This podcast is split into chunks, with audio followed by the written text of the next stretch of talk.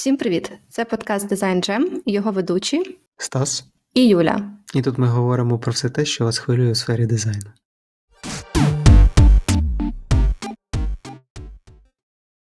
А почнемо з того, що є одна тема, яка, напевно, йде такою ниточкою через наші кар'єри, яка нас відносно сильно дратує, і це research або discovery, або дослідження. Або називайте як хочете. Дратує в якому сенсі? Дратує в сенсі сприйняття цього аспекту клієнтами, замовниками і, в принципі, розуміння цього в нашій сфері діяльності. Угу. Ну, так. Є загалом така тенденція. Принаймні, вона існувала якийсь час до цього. Я все-таки думаю, що research стає все більш і більш популярним, робити дослідження стає вигідно, робити дослідження і розуміти свою цільову аудиторію, розуміти свого користувача. Але раніше, і я думаю, що кожен дизайнер в своїй кар'єрі з цим хоча б раз зіштовхувався, але е, в фірмах, так як ти сказав, клієнти, замовники, навіть команди, які працюють, часто дуже сильно опираються е, ресерчу, не хочуть робити дослідження, і це якби впливає на результат кінцевий нашого продукту, і загалом, як він виглядає, як він функціонує, як його використовують, як його сприймають користувачі і так далі. Тому research – це дуже важливий аспект, і я думаю, що ми сьогодні поговоримо загалом про який буває цей research, а також спробуємо якось визначитися з тим, чи його робити, чи не робити той research, і взагалі, як як, бути як бути з цією темою, як як е, вміти правильно використовувати цей research в нашій роботі. Угу. Good, тоді давай коротко, що таке research, що таке discovery, на твою думку. Ну, на мою думку, це невід... невід'ємна частина дизайн-процесу. І я думаю, що дизайн-процес е, і загалом ресерч в дизайн-процесі він не є якби от е, згідно, наприклад, з design thinking або іншими методиками, фреймворками, він не відбувається на самому початку. Discovery і research, він є е, постійний, тривалий. Постійний, так, він тривалий. Він триває триває завжди, він триває, і він по-хорошому він мав би не зупинятися. Research – це пошук інформації, даних. Е, на тему нашого продукту, користувачів, е, конкуренції, взаємодій, поведінок, е, інших різних будь-яких інформацій, які нам можуть стати в нагоді при розробці нашого продукту. Так, я з тобою погоджуюся. Я, напевно, спробую з своєї точки зору сформулювати це, можливо, трішки інакше. Research або Discovery – це фаза, коли ми шукаємо відповіді на два запитання: для кого ми будуємо цей продукт, і яке місце цей продукт займатиме в житті тої людини, для кого ми його будуємо? Е, якщо брати м, такий, скажімо, стандартний дизайн-процес, то так, перше, що ми хочемо зробити, це ми хочемо дізнатися якомога більше про нашого користувача, загалом про е, продукти, його оточення, такий environment продукту і так далі. Е, Я думаю, що research, він відбувається і на інших фазах, тому що ну не не завжди буває ідеально так, що ми починаємо з чистого листа і робимо новий продукт. Ми можемо прийти на проекти, там, де вже є якийсь продукт, є якісь процеси, і тоді нам, як новим дизайнерам на цьому проєкті, все одно треба розпочинати. Я думаю, було б непогано з research у, пошукати інформацію, подивитися, е, що вже які вже є матеріали про ем, користувачів, які вже є матеріали про продукт і так далі. Але також я вважаю, що от, е, важливо не забувати про research, його форму, одну якби одну з його форм. Е, в кінці, коли ти вже майже готовий з цим продуктом, і оця фаза такого тестування, те, що насправді вважається якби ну, таким якби testing ом, user-testing ом, воно також насправді е, є різновидом research у. Ага, ти маєш на увазі в такому контексті research у. Бо для мене ем, особисто research можна умовно якби розділити на дві категорії, і те, що я казав про ці два питання, це більше про первинний research, той, який ми робимо на початку нашого нашого проекту, нашого залучення до нього. І так, ти права в тому, що власне валідація ідей концепції це теж в якійсь мірі research, і він відбуває, мусив би відбуватися постійно на різних фазах. Якщо загалом, я я думаю, так, що якщо загалом казати, е, задавати собі питання, коли робити research, то, на мою думку, його треба робити регулярно, постійно при завершенні кожного з етапів е, розробки продукту. Так, по agile. Частіше маленькими порціями, але кожен раз якби підсилювати впевненість в тому, що ми рухаємося в правильному напрямку, тому що ми всі знаємо, як буває потім прикро, коли щось зробили, а це ну не зовсім відповідає потребам. Це, мабуть, найгірший сценарій загалом може бути. Я думаю, от саме тому ресерч є дуже важливим. Так, так і є. Проте можу зазначити, що не завжди є доступність до користувачів або інформації про них, і про власне це, як з цим працювати, ми поговоримо трішки далі. Так, а давай спочатку обговоримо загалом, які бувають види ресерчу. Я тут хочу зараз вкинути такий глобальний поділ ресерчу з точки зору ресурсів, до яких ми маємо доступ. І це я б назвав первинний research і вторинний research. Угу. Первинний це коли ми маємо прямий доступ до користувача або нашого customer а, і маємо можливість перевіряти наші ідеї і збирати інформацію практично у первинного джерела. Вторинний research це коли ми не маємо такої можливості, і ми практично, як такий собі детектив, ходимо по різним ресурсам, різним Е, джерелам інформації, збираючи більш-менш цілісну картину, з якою можна працювати. Таке зазвичай трапляється в умовах недоступності основного користувача, в умовах, коли бюджет цього не дозволяє, взагалі зробити первинний ресерч. Або, що саме цікаве, у нас персона, для якої ми будуємо щось, не є людиною. Є така концепція non-human personas, і Е, вона зазвичай зустрічається в концепції, не в концепції, а в контексті існування людини, співіснування людини з природою. Наприклад, як нам покращити ситуацію з екологією річки, Окей. при тому сформулювавши ідею потреб річки, її проблем і що потрібно для її подальшого, скажімо так, розвитку і виживання як водойми. І формулювання, власне, її як персони це, власне, підхід. Окей, так, я я чула про такий підхід. Так, так, так. Це якби персоніфікація неживих об'єктів. І так, це це цікава цікава така тема, але добре, повернемося до наших видів research у. Добре, що ти про це згадав. Я думаю, це супер важливо. І це також ми залишимо на потім, я думаю, поговорити, чому важливо, чому от саме цей да, первинний research, первинні методи дослідження і вторинні методи дослідження. Це важливо, тому що це нам дає зрозуміти, що навіть якщо немає ресурсів зробити е, первинні дослідження, поговорити з користувачами, з клієнтами і так далі, ми завжди можемо звернутися до інших джерел. І люди, які кажуть, що ой, та ресерч робити там довго, дорого і таке інше. Просто можливо не думають про те, які загалом бувають інші методи. Але яким чином ми ще можемо поділити е, дослідження? Це якісні дослідження і кількісні дослідження. Якісні дослідження це дослідження е, на малих групах людей. Це може до них можна віднести юзер-інтерв'ю, е, фокус-групи. Загалом це дослідження, які нам допомагають відповідати на питання, чому, яким чином.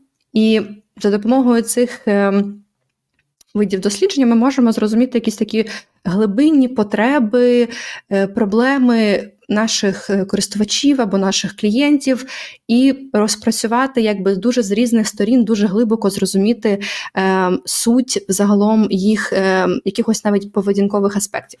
Якщо ми говоримо про е, кількісні дослідження, то це дослідження, які відповідають нам на питання, як, як, як багато Тобто зразу йдеться мова про якісь великі е, за обсягом дані, які можна виміряти, можна обрахувати.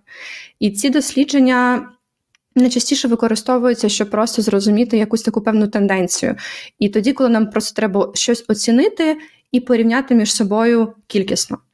І тобто тут уже, в залежності від того, який в нас проект, дизайнер або ресерчер може вибирати, чи в даному випадку йому просто потрібно почути думку людей, тоді, можливо, він би використовував ці кількісні дослідження, і йому треба просто порівняти якісь аспекти і відповісти на питання, як багато. Або якщо це дослідження потреб користувачів, е, проблем користувачів або клієнтів, то можливо звернутися якраз за допомогою по методи, такі як інтерв'ю або фокус-групи. Е, не буду там вдаватися в такі методи, як е, ці diary, user diary, то такі щоденнички, які заповнюються ем, користувачі, тому що це дуже таке специфічне, але, наприклад, ще можна е, як варіант е, якісних досліджень робити обсервацію, mm-hmm. що теж супер корисно. Можна виходити в поле, е, робити такі польові дослідження, можна виходити в поле, дивитися, як люди себе ведуть. Прикольно дивитися, як вони себе ведуть в натуральних в натуральних таких середовищах в їх роботі. Це теж частина є таких досліджень, які називаються user shadowing. Або там User Safari, щось таке, я, чесно кажучи, зараз не згадаю конкретно, як це називається. Але так, основна суть в тому, щоб постежити, подивитися, як відбувається як, як, як відбувається ця взаємодія людини з, з чимось, що ми досліджуємо, або продуктом, або послугою в реальному світі в середовищі. Угу. Так, і такі дослідження дозволяють також зрозуміти контекст, оскільки жоден продукт як система не існує в ізольованій формі від іншого оточення. Наприклад, людина виконує роботу в Excel, знаходячись в офісі, працюючи на певній операційній системі, і це знову ж таки має певний вплив. Погоджуюся. Є ще розрізнення можна ввести про ці дослідження, і, мабуть, я от якраз тут скажу те, що я казала на початку, да, про цей ресерч е, вступний, угу. так як ми називаємо його часто ще такий exploratory research, і в кінці оцей такий validation research, так, От ми досліджуємо, ми підтверджуємо щось. І я б це також розділила з перспективи того, коли він відбувається. Ми можемо сказати, що щось відбувається на початку проєкту, якісь ми дані збираємо, так, так. Е, робимо таке, якби. Розізнання, ми намагаємося якби зрозуміти наше підґрунтя, а потім в кінці процесу, дизайн процесу, ми якби це підґрунтя перевіряємо. От іще такий поділ. Тобто, загалом плюс-мінус три поділи. Але я думаю, що якщо пошукати інформацію, то хтось там скаже, що є і четвертий, і п'ятий, і так далі. Але нам важливо розуміти такі якісь е, базові принципи, як можна ділити research. Так, так, так, я погоджуюся абсолютно. Тільки хочу додати, що первинний research, е, не той, який первинний вторинний, а той, який трапляється перед самою роботою, exploration, він більш про е, збір інформації, ознайомлення з з користувачами та власне продуктом в контексті їх життя. А у той е, етап ресерчу, який ти назвала Validation, він більше про тестування гіпотез і також тестування ефективності продукту в тих чи інших ситуаціях. Uh-huh. Наприклад, тут уже говоримо про юзабіліті тестування, модеровані і немодеровані, які також можна комбінувати із власне інтерв'ю, сучасні технології і інструменти, uh-huh. такі як Maze, наприклад, дозволяють так. таке робити. І при тому е, характер цих досліджень вже набуває чогось щось, чогось змішаного насправді, тому що можливість проводити одночасно mm-hmm. інтерв'ю і юзабіліті тестування так. Е, в таких інструментах дозволяє збирати е, численні дані. Наприклад, е, як швидко було було пройдене те чи інше завдання, або е, як людина водила мишкою по екрану, і паралельно при цьому давати конкретні відповіді на твої е, на твої питання як інтерв'юера. Це трошки інакший підхід і не менш цікавий. Я б цього так не розділяла, е, на мою думку, тому що Гіпотези ми тестуємо в двох випадках, в обох випадках. І в першому випадку, коли ми робимо exploration, ми ставимо, висуваємо якісь гіпотези щодо того, як веде, наприклад, себе е, людина, там умовна персона, і ми можемо створити якраз такі, якби опис, потім його перевірити. Тобто, зазвичай, коли ми там пишемо якийсь research план, ми в принципі ставимо якісь гіпотези, якщо вони в нас є. Але якщо в нас їх немає, то це окей. Коли ми от робимо вже такий user-testing, то там так, там, звичайно, ми теж можемо сформулювати гіпотези, не обов'язково, але в кожному з цих випадків ми е, можемо мати гіпотезу і можемо її перевірити. Тому так. А щодо, до речі, оцих exploratory research і validation research, я стикнулася з дуже цікавим таким випадком. І, до речі, я е, вважаю, що це класний, класний кейс, і непогано і так може бути. На початку роботи з продуктом я робила е, такі, якби, ну, тестування. І я робила тестування навіть не свого продукту, а продукту конкуренції. Я проводила е, змішані оці такі. е, Типа task-based user interviews, тобто це інтерв'ю, які Мгм. мають елементи в собі зортестування. І що, до чого я веду? Я хочу сказати, що якби найчастіше м, можна змішувати ці два формати, і неважливо, чи це відбувається от в фазі exploration, чи це відбувається в фазі тестінгу. Тут якраз в цьому якби і заключається е, краса ресерчу, що можна настільки цікаво поєднувати різні м, форми, різні методики, що використовувати і тестування, і анкетування, і обсер- observation, спостереження за людьми, якби тоді, коли от в тебе є потреба. Так? І я думаю, що важливо загалом розуміти, що будь-яку форму ресерчу, яку ми хочемо використовувати, Угу. ми базуємо на тому, яка в нас є дослідницька потреба. Так, так, так, я абсолютно погоджуюсь. А, Єдине, от як я вже сказав, просто можна розділити умовно на збір інформації, валідацію ідей. Мгм. І також, як ми казали, валідація це не тільки тестування, це власне можна робити і речі характеру ideation, по типу закритий і відкритий карсортінг. Угу. І це все треба робити в на протязі всього всієї роботи, на протязі всієї всього е, проекту і процесу. І в принципі, ці всі фреймворки, такі як Design Thinking, вони стараються запихнути, розкидати ці всі інструменти, тули ресерчу на різні етапи, проте ніколи процес не виглядає одноманітно і, по- і ідеально, так як це описують Угу. статті або вебінари. Суть в чому? В залежності від Так. ну, різного етапу потрібен різний підхід. Але знову ж таки, це все залежить від доступності вашого користувача. Бо якщо ви працюєте над продуктом B2C, то у вас потенційно є а, прямий доступ до людей, для яких ви його будуєте. Взяв, наприклад, Spotify. Ви прям можете взяти і запустити АБ-тестування і збирати м, інформацію про ефективність тих чи інших макетів прямо тут і зараз. З іншого боку, доступність до вашого користувача може бути утруднена. А у випадку, коли вам важко дістатися до вашого користувача, і у вас є лише одна година на тиждень, аби поверхнево протестувати ваші концепції, це вже зовсім інша справа. Давай поговоримо про те, чому ми вважаємо, що research потрібен. Я хочу сказати, що, на мою думку, ем, одним із таких плюсів 100% research у є те, що він може реально зекономити гроші. В тому сенсі, що на проведення research у на ранній фазі, валідація м, гіпотез, зрозуміння потреб може створити якби якусь базу підґрунтя для роботи і створити якийсь продукт або його там MVP-частинку, яка буде відповідати потребам. А якщо ми будемо робити це в ізоляції, без жодних там е, даних ззовні, а тільки нашим цим таким gut feeling, е, е, полягати лише на свою власну думку, на свої там якісь ем, ем, гіпотези і не перевіряти їх, то в кінці ми можемо що отримати заімплементований продукт, яким ніхто не хоче не хоче користуватися. Тому якби раніше тестуємо, тестуємо, тестуємо, перевіряємо, досліджуємо на початку, не робимо цих таких е, помилок в кінці.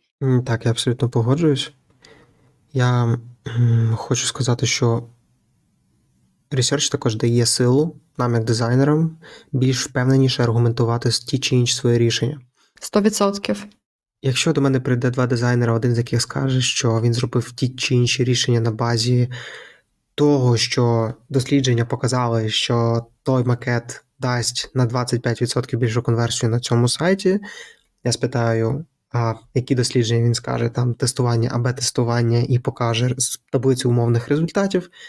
А інший дизайнер скаже, що я я вважаю, тому що перше, друге, десяте best practices, там такі-то приклади і такі якісь стадії у наших конкурентів, тому що вони зробили так само. Я більше повірю першому дизайнеру, тому що а, числа і доказова база буде надійніша. Мгм. І так само мислять, е, скажімо так, менеджмент і лідери в продуктових компаніях.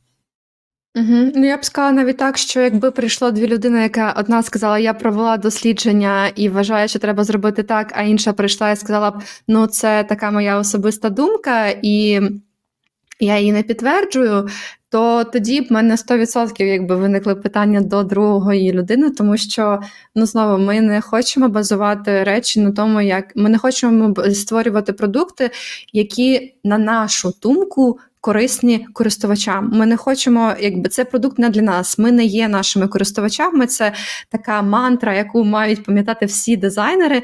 Ми не, ми не маємо мати оцей такий. Ем, biased вплив. Ми не маємо бути упередженими стосовно е, наших продуктів, наших рішень. Ми маємо якби давати якраз користувачам можливість висловлювати свою думку. І наша якби задача правильно підібрати питання, слова, щоб зрозуміти їх проблему, зрозуміти їх потребу і працювати вже з цим. Тому е, так, це теж важливо.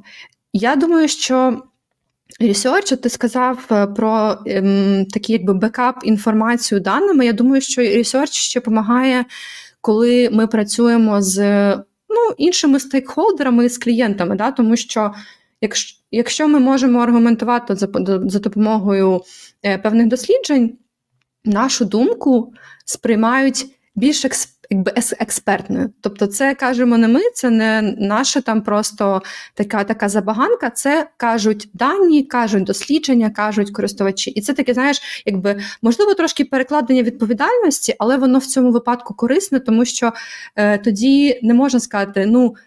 Знаєш, там ти це порадив або щось іще ні. Якби ми провели дослідження, на підставі таких досліджень ми отримали такі дані.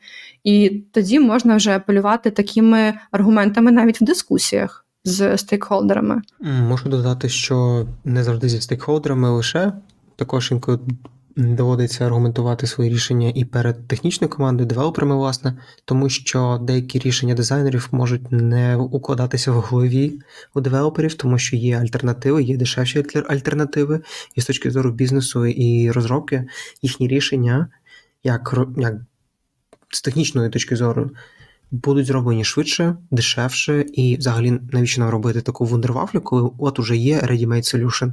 Ну так, є, я думаю, що тут е, є такі, якби є така проблема от, е, з тим, щоб переконувати команду до ресерчу і так далі.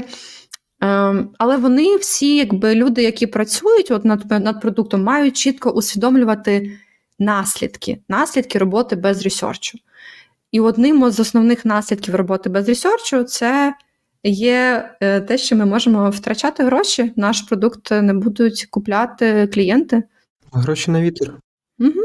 І я думаю, що це найбільший такий аргумент, який мав би, мав би, не обов'язково він це робить, але мав би переконувати людей, які працюють над продуктом, проектну групу, робити дослідження на початку, а не тоді, коли вже ми розуміємо, що щось іде не так, і ми не розуміємо, чому. Угу. Але не розуміємо якраз тому, що ми не досліджуємо. Навіть на тому етапі, коли вже, наприклад, є реліз, трапляються такі ситуації, коли люди питають: ой, а чому ж ми там, чому ж продукт не тішиться такою популярністю, як ми гадали, так про це? Тому що якраз ми гадали, це не ми впевнені, тому що ми щось Мгм. дослідили. І це основна проблема. Так, так, так. Я гадаю, що е, research дозволяє сфокусувати зусилля на тих речах, які мають зміст для користу- користувача, і, власне, якісно пріоритизувати завдання і зусилля.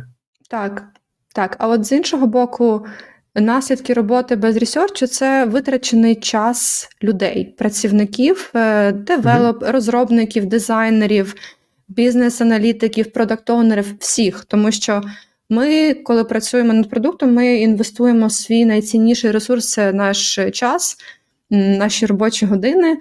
І якщо ми в кінці приходимо до висновку, що результат нас не влаштовує саме тому, що ми там не зробили цього дослідження, то, то це просто дуже неприємно усвідомлювати, що стільки часу пішло просто Так, на так, вітер. так. Тому для мене це такі два найбільш серйозні наслідки, які я вважаю дуже дуже погані і не, не впливають загалом позитивно. Я б хотів ще сказати, що проблема зачасту в переконуванні команди або стейкхолдерів в тому, що research необхідний, а, тому, що це може бути дорого. Так, так. Бо знайти людей, потратити час твій як дизайнера на те, аби провести власне ці дослідження, це теж гроші.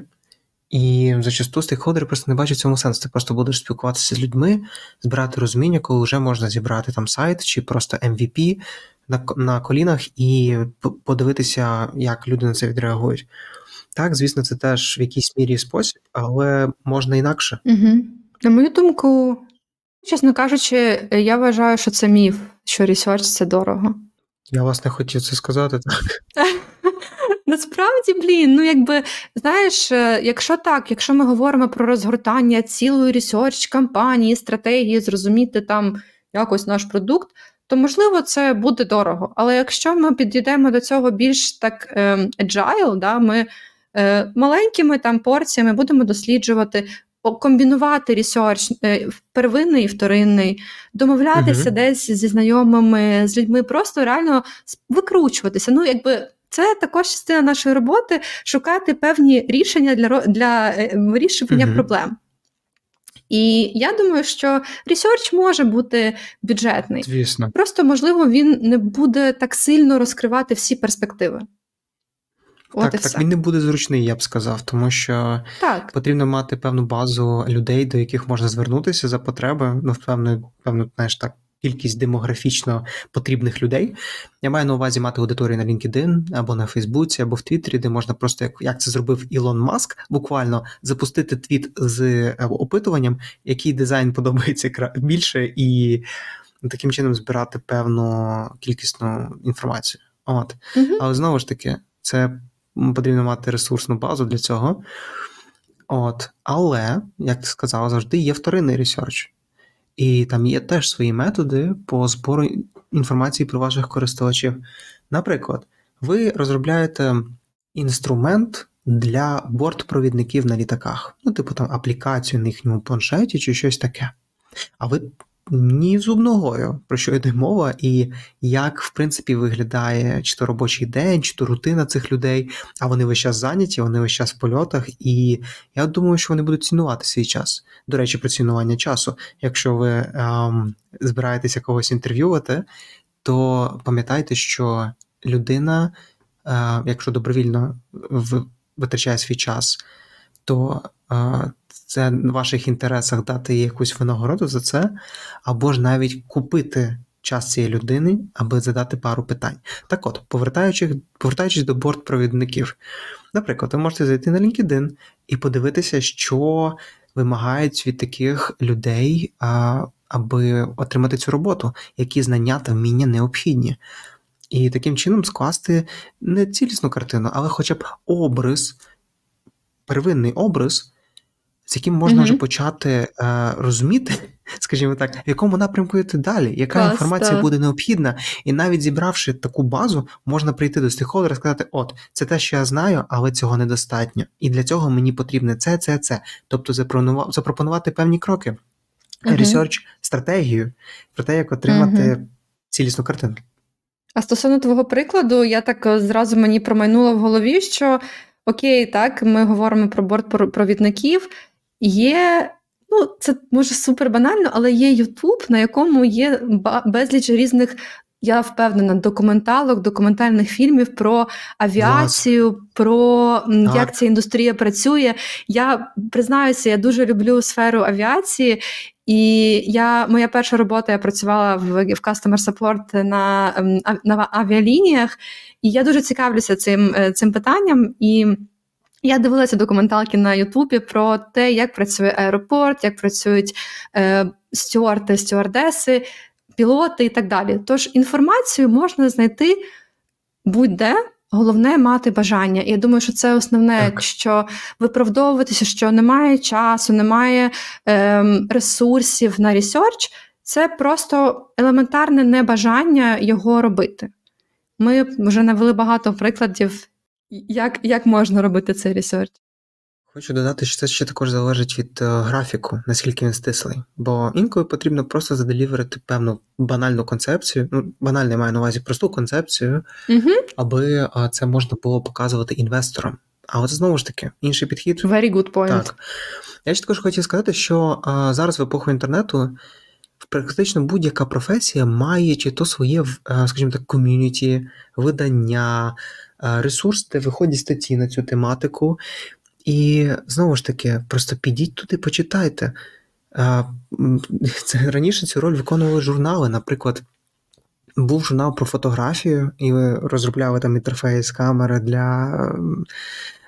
Не знаю, банально для Sony там чи для кого, просто почитайте, що важливо цим людям.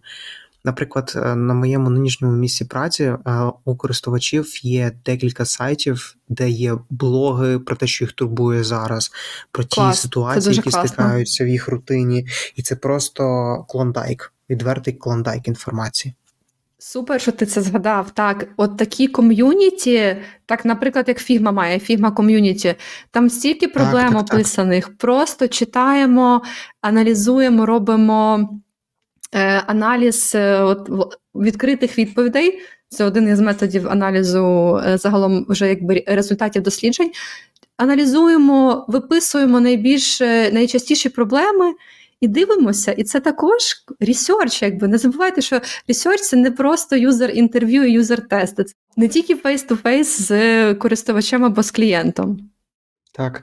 Я, я вже мовчу про Discord сервера, Reddit, community на LinkedIn, а, такі сервіси, як Polywork або ReadCV, де можна буквально знайти Мгм. людей, а, уже поділених не те, щоб демографічно, але зацікавлених а, в тій сфері, на яку ви робите ресерч.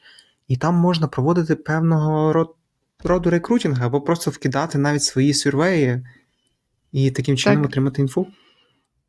100%. 100%. Тобто ем, можна знайти шляхи викрутитися як завгодно, якщо в нас немає доступу до цього кінцевого користувача або до кінцевого там е, або до кастомера.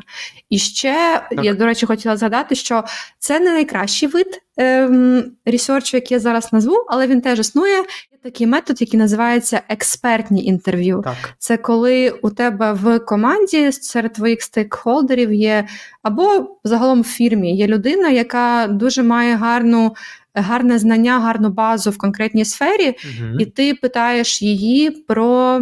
Ем, як щось функціонує. Тільки тут треба мати бути, бути дуже обачним, тому що такі люди дуже сильно часто бувають упереджені, саме тому, що вони або дуже довго працюють в цій сфері, або вже дуже Так, довго це так, взаємодіють з певним продуктом. Так, зазвичай це продакт-оунери, продакт-менеджера, можливо, там head of design або head of product. Вони е, зазвичай це люди, які були з, продуктом з моменту його заснування стартап, на етапі стартапу. Вони бачили, як він ріс і розвивався, вони бачили всі ті проблеми, які були на початку, як команда їх перемагала. Тож точно той варіант, який варто робити в будь-якій ситуації, навіть якщо у вас є ресурси на, скажімо так, більш серйозний research. Тому що е, такі люди зазвичай можуть обмежити пул інформації, яка вам потрібна для збору, до валідації певних гіпотез, або допоможе вам сфокусуватися на тих аспектах, які потрібні продукту саме зараз, аби ви не робили дурну роботу, або не видумували велосипед. От. І мгм. ще я хотів задати, сказати одну тезу, що інколи в компаніях, особливо в великих корпораціях, у них є окремий відділ, який займається дослідженнями. І якщо ви, як дизайнер, не маєте можливості проводити цей research, але ви знаєте, що такий відділ у них є, то варто налагодити з ними контакт або напряму, або через е, стейкхолдера, аби 100%. мати можливість просто реквестити такі ресерчі. Наприклад, приклад з моєї практики. Я е, займався розробкою дашборду для ну, внутрішнього інструменту компанії для менеджменту, е, скажімо так, працівників. І кожний мій макет, кожний flow, який я робив, а я робив там в форматі прототипів, він був показаний research менеджеру, і він передавав ці макети, де вже UX-ресерчери або user-ресерчери просто тестували їх з допомогою інтерв'ю, usability тестувань, або робили Мгм. АБ-тести, порівнювали з існуючим продуктом. Потім вони поверталися до мене з чисельними даними і казали, що отут це працює так, тут це не працює, і такі-такі-то рекомендації. Угу. Угу. Так, е, дуже багато. Це класна тенденція. Вважаю, що от є окремі відділи, окремі люди, які займаються суто ресерчем, суто дослідженнями, тому що, звичайно, кожен дизайнер, там UX, product дизайнер має вміти зробити research, але якщо ми говоримо про якісь дуже великі масштабні проекти, там найчастіше потрібно ем, оце таке capacity, ресурс на окремого ресерчера, який буде займатися дослідженнями. А загалом там якийсь маленький feature або щось таке протестувати е, або дослідити може і сам дизайнер. Я хотіла ще загалом тебе запитати про твій досвід з ресерчем, тому що це буває дуже по-різному від фірми до фірми. Це різниця. У нас з тобою є і спільний досвід е, роботи, і окремі досвіди. Мені цікаво загалом почути, що в тебе було в твоїй кар'єрі з ресерчем, які в тебе стосунки з ресерчем? У мене був research, е, скажімо так, в трьох видах. Перший це був Initial е, Discovery, яке вигрунтувалося, в принципі, на е, експертних інтерв'ю зі стейкхолдерами. Ми збирали інформацію, виужували разом з іншими дизайнерами на цих інтерв'ю, які тривали по годині, всю необхідну нам інформацію, аби е, створити першу, скажімо так, ітерацію продукту, який би просто підходив і задовільняв кор проблеми, про які вже знають експерти, і для яких не потрібні додаткові респонденти, аби перевірити ті чи інші гіпотези. Інша ситуація це та, що я вже описав, це робота з, разом із research відділом Тут е, більше йшла мова про правильний запит, тобто як і що ми будемо е, валідувати на тому чи іншому етапі розробки. От. А зараз у мене ситуація склалася цікавіше. Це такий е, буквально живе втілення методу, описаного в книзі а, Continuous Discovery Habits. Це книга про те, як а, побудувати команду, для якої буде нормою проводити регулярні активності, пов'язані з дослідженням. Тобто, незалежно від того. Це Тереза Торес чи ні? Так, це Тереза Торес. І okay. суть чому? Cool. Незалежності від того, чи є у вас зараз активні гіпотези, чи у вас є якісь конкретні питання до користувача, раз на тиждень ви проводите а, глибинні юзер-інтерв'ю, або інтерв'ю комбіноване з юзабіліті тестуванням, якщо є така потреба, якщо виникає гіпотеза. Mm-hmm. І таким чином, а, буквально за на, на місяць може бути там 4-6 годин конкретно розмов з користувачем. І а, це дуже класний метод, тому що це Continuous Discovery, так? Так, і розумієте, просто таким чином ти маєш не те, щоб бонд, як то кажуть англійською, зв'язок з користувачем, але рівень емпатії він прокачується настільки, що ти просто от розумієш а, прям в деталях, що матиме значення для цих людей, uh-huh, що ти створюєш. Uh-huh. І це дуже круто. Проте, враховуючи, що інколи деякі речі не можна визначити на юзер-інтерв'ю, зараз. А, пробуємо імплементувати usability тестування, модероване і немодероване. Круто, прикольно. Я може тоді поділюся своїм досвідом роботи з research ем. Загалом, е, research є дослідження, є такою дуже важливою частиною мого процесу. Я за освітою соціолог.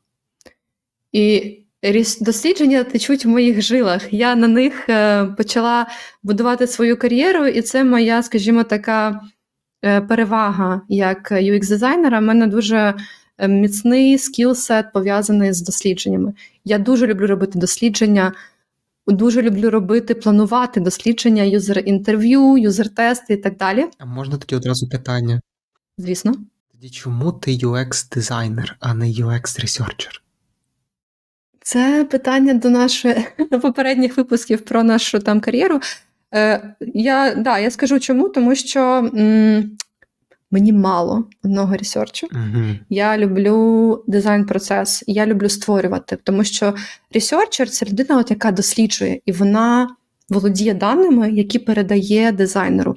А дизайнер це вже такий, якби ну, творець, він створює. І мені так цікаво оці поєднання крапочок, ресерчу, якісь результати дослідження, а потім брати цей матеріал і перекладати його на рішення. Це те, від чого я кайфую. Тому я е, дженераліст. Я люблю от від А до Я. Підтримую. Цей весь процес. Дякую, це супер класне питання. Я дуже рада, що ти мене запитав. Це мені дуже приємно про це розповідати, і це, це дуже, дуже класно, що я можу про це поговорити в подкасті також.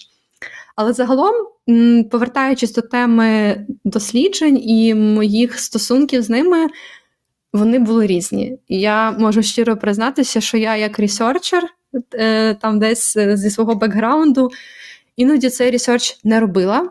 Я не завжди робила research через інші чинники, які на мене тиснули на роботі. А саме е, на початку там своєї кар'єри я не завжди робила research, тому що ну, мені здавалося, що люди, які там працюють над цим продуктом довше, вони там знають краще, і їх думка для мене там була важливою. І я просто так, знаєш, якби підкорялася, тому що тут, наприклад, ми не робимо research, тому що Мгм. ми там не маємо ресурсів. Я така, ну okay, граємо за правилами Так, так, гри. так. Мені ця гра не подобалася, але мені, знаєш, іноді було просто простіше м, прийняти факти таким, яким він є, не робити оцих таких. ем, м, Первинних досліджень, тобто я тут я тут кажу саме про первинні дослідження, про інтерв'ю, можливість порозмовляти з користувачем, з клієнтом, зробити тести і так далі. Але при цьому я робила там собі свій research, пов'язаний з аналізом конкурентів або аналізом загалом якби цієї сфери, Мгм. середовища. Е, Робила research. також там різні. Так, вторинний research, або навіть такі, якби ем, cognitive walkthrough, тобто такий просто прохід через інтерфейс, аналіза м, евристик. Мгм. Це також е, спосіб дослідження. Тобто, не скажу, що я прям загалом його не робила, але в деяких моментах я просто підкорялася, тому що в нас немає ресурсів, немає часу, і взагалі ми там ми, ми знаємо краще. На жаль. О, так. Я розумію цю ситуацію капітально. Я цим не, не пишаюся, але якби ну це, це факт, це є. Я це признаю, що не завжди там в мене була змога поговорити з користувачами. Зараз я ціную кожну нагоду, і я дуже рада, що на наразі на моєму продукті є така можливість, і команда дуже е, сильно має, має дуже велику свідомість щодо потреби спілкування з користувачами, з клієнтами, і дуже сильно така ем, research-oriented зорієнтована на дослідження і загалом ем, от такий якби підхід. е, Боже, багато англійських слов, але класне слово data-driven. Е, і data-driven підхід, якраз він мені дуже дуже близький, мені дуже подобається. Тож на е, свої але, до речі, коли я працювала в стартапі, що не дивно, здавалося, да, стартап треба просто випускати швидко, швидко, швидко. Я там робила дуже класний офігенний research. Е, і розмовляла з користувачами, і робила user-тести. Загалом там, якраз, я думаю, були такі найбільш, знаєш, е, підтверджені даними від користувачів ем, дизайнерські рішення, чим я дуже сильно Ну, пишаюся. так. Ну, але як в, в кожній кар'єрі є там, знаєш, свої світлі і темні сторони. Тому і у мене так. Так, я з тобою погоджуюся. Стартапи, вони, наприклад, е, в більшість стартапів, на мою думку, їм потрібно чітко розуміти, для кого вони будують свій продукт, тому що інакше вони просто вилітають в трубу і зникають з горизонту. Угу, угу. От, а от як ти описувала свої, скажімо так, е, перші, скажімо так, спостереження за тим, як е, експерти продавлюють своє мислення, що нам не потрібний research. Я стикався з подібною ситуацією, коли був джуном. У мене було декілька прям а, не сцен, а ситуацій, коли я спілкувався з стейкхолдерами, намагався пояснити, що от мені недостатньо інформації, нам потрібно порозмовляти з користувачами. І я стикався прям з ігноруванням, з нерозумінням, і це ігнорування і нерозуміння воно підкріплювалося тезами від технічної команди, що у нас немає на це часу, у нас немає на це бюджету.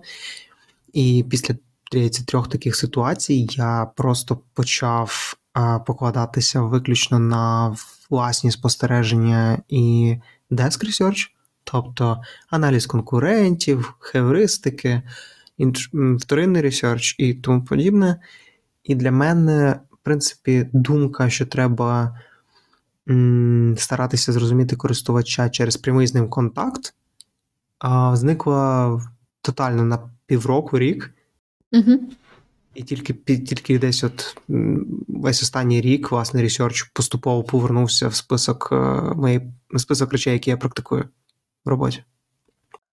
А на твою думку, от як ти вважаєш, чи загалом варто переконувати команди, де немає такої практики проведення ресерчу, досліджень, чи варто їх переконувати робити дослідження? Якщо так, то яким чином? Я гадаю, що це залежить від конкретної ситуації і конкретного, скажімо так, етапу бізнесу, тому що інколи інформація, якою вже володіє команда, достатньо, аби робити дизайн, макети. Але інколи цього може бути недостатньо, або є якийсь knowledge gap, який треба закрити. І варто пояснити, що дати, дати людям розуміти, що без закриття цієї прогалини є вірогідність того, що ми збудуємо щось, що не буде приносити прибуток, що наші зусилля не будуть сфокусовані, і ми потратимо наш е, час і гроші на те, що не принесе профіт, а то й, можливо, змусить компанію закритися. Потенційно. Ніхто не каже, що це точно станеться, але потенційно така вірогідність завжди існує. Угу. Але, але при тому треба розуміти, що на певних етапах простіше збудувати і подивитися, як воно працює, і отримати прямий feedback, ніж робити весь research. Це питання відворотності тих чи інших рішень або технічних імплементацій.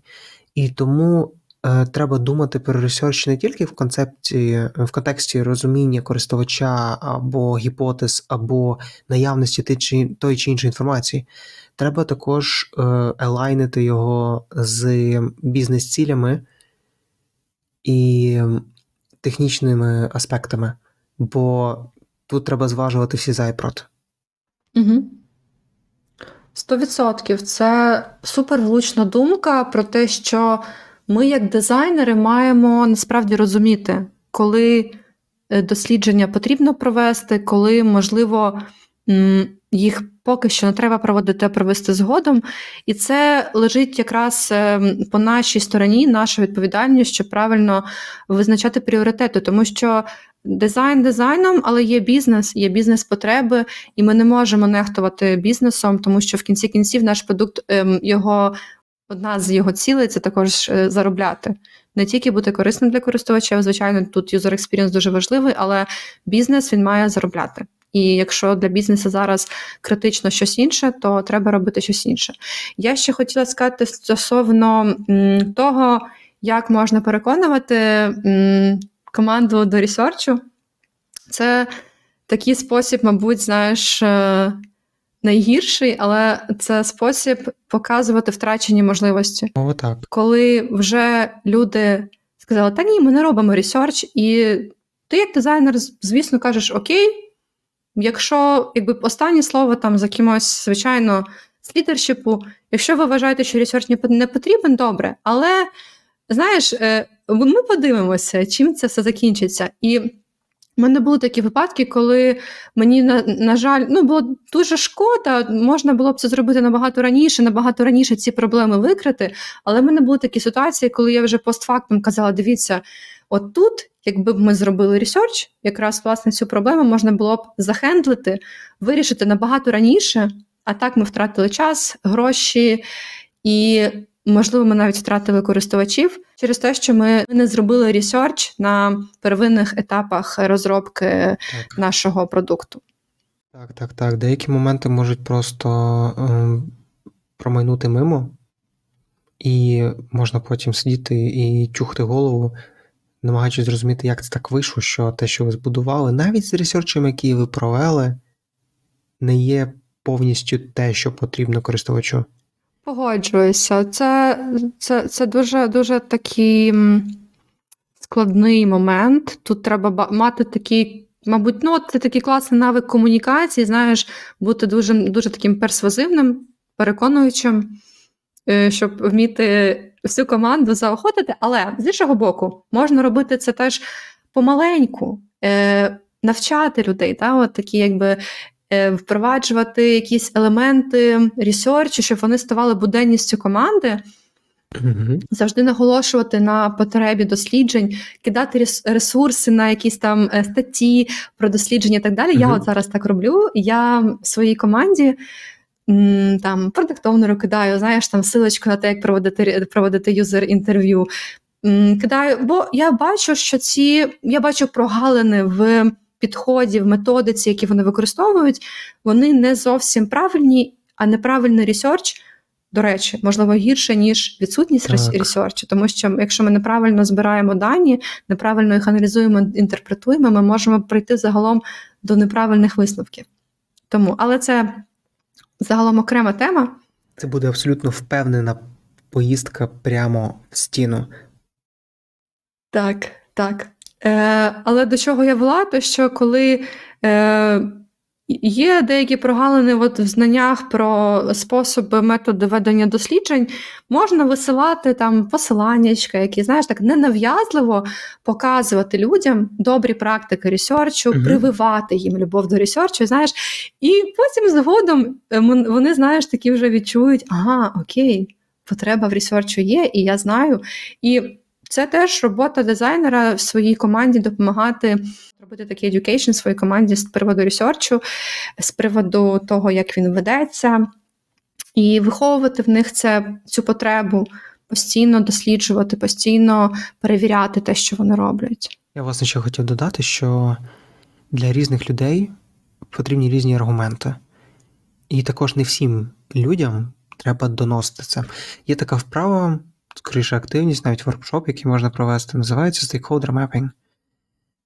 Stakeholder Mapping дозволяє, скажімо так, розставити на матриці умовно людей, яким ви будете звітувати про вашу роботу, і з якими вам треба комунікувати, і ви також отримаєте розуміння, як як з ними комунікувати, яку інформацію їм подавати і яким чином, аби отримати від них ту чи іншу інформацію або згоду і також розуміти, хто приймає рішення.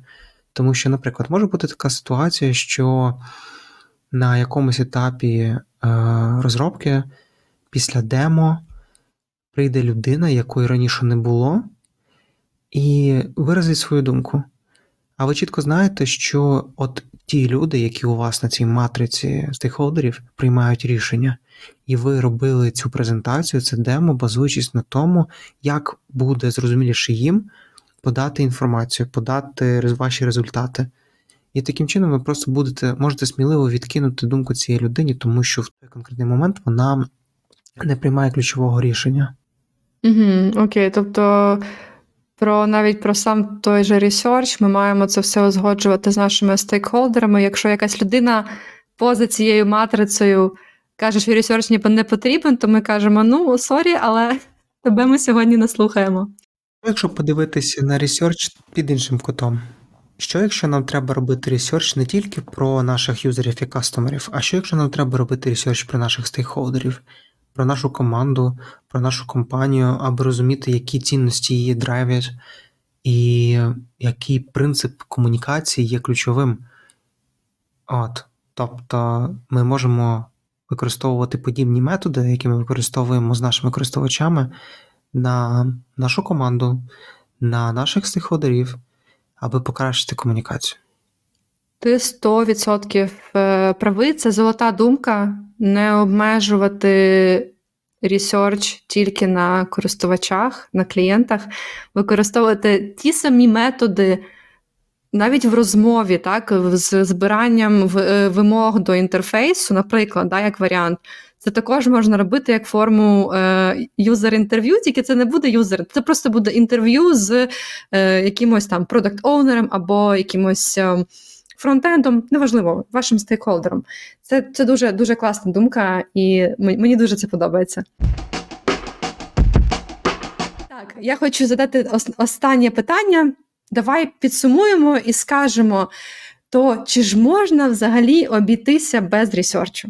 Аби збудувати нормальний продукт, Ну, це наша ціль, мабуть. Я думаю, так. Ми б хотіли. не можна. І я з тобою 100% погоджуюся. З вами був подкаст Design Jam. Слухайте нас на Spotify, Apple Podcast, Google Podcast та інших доступних вам платформах. Ставте 5 зірочок, залишайте коментарі. Ваш фідбек нам потрібен, щоб ставати кращими. Також підписуйтеся на наші Telegram, Instagram та Twitter. Там ми постимо анонси нових випусків та цікавинки і статті з інтернету, пов'язані з дизайном та просто кар'єрою. І обов'язково донатьте на ЗСУ, донатьте у фонди, скиньте 5 гривень притулі, бо русню треба з нашої країни вибивати, і ця відповідальність лежить на наших плечах. Вам дякую за прослуховування і гарного вечора.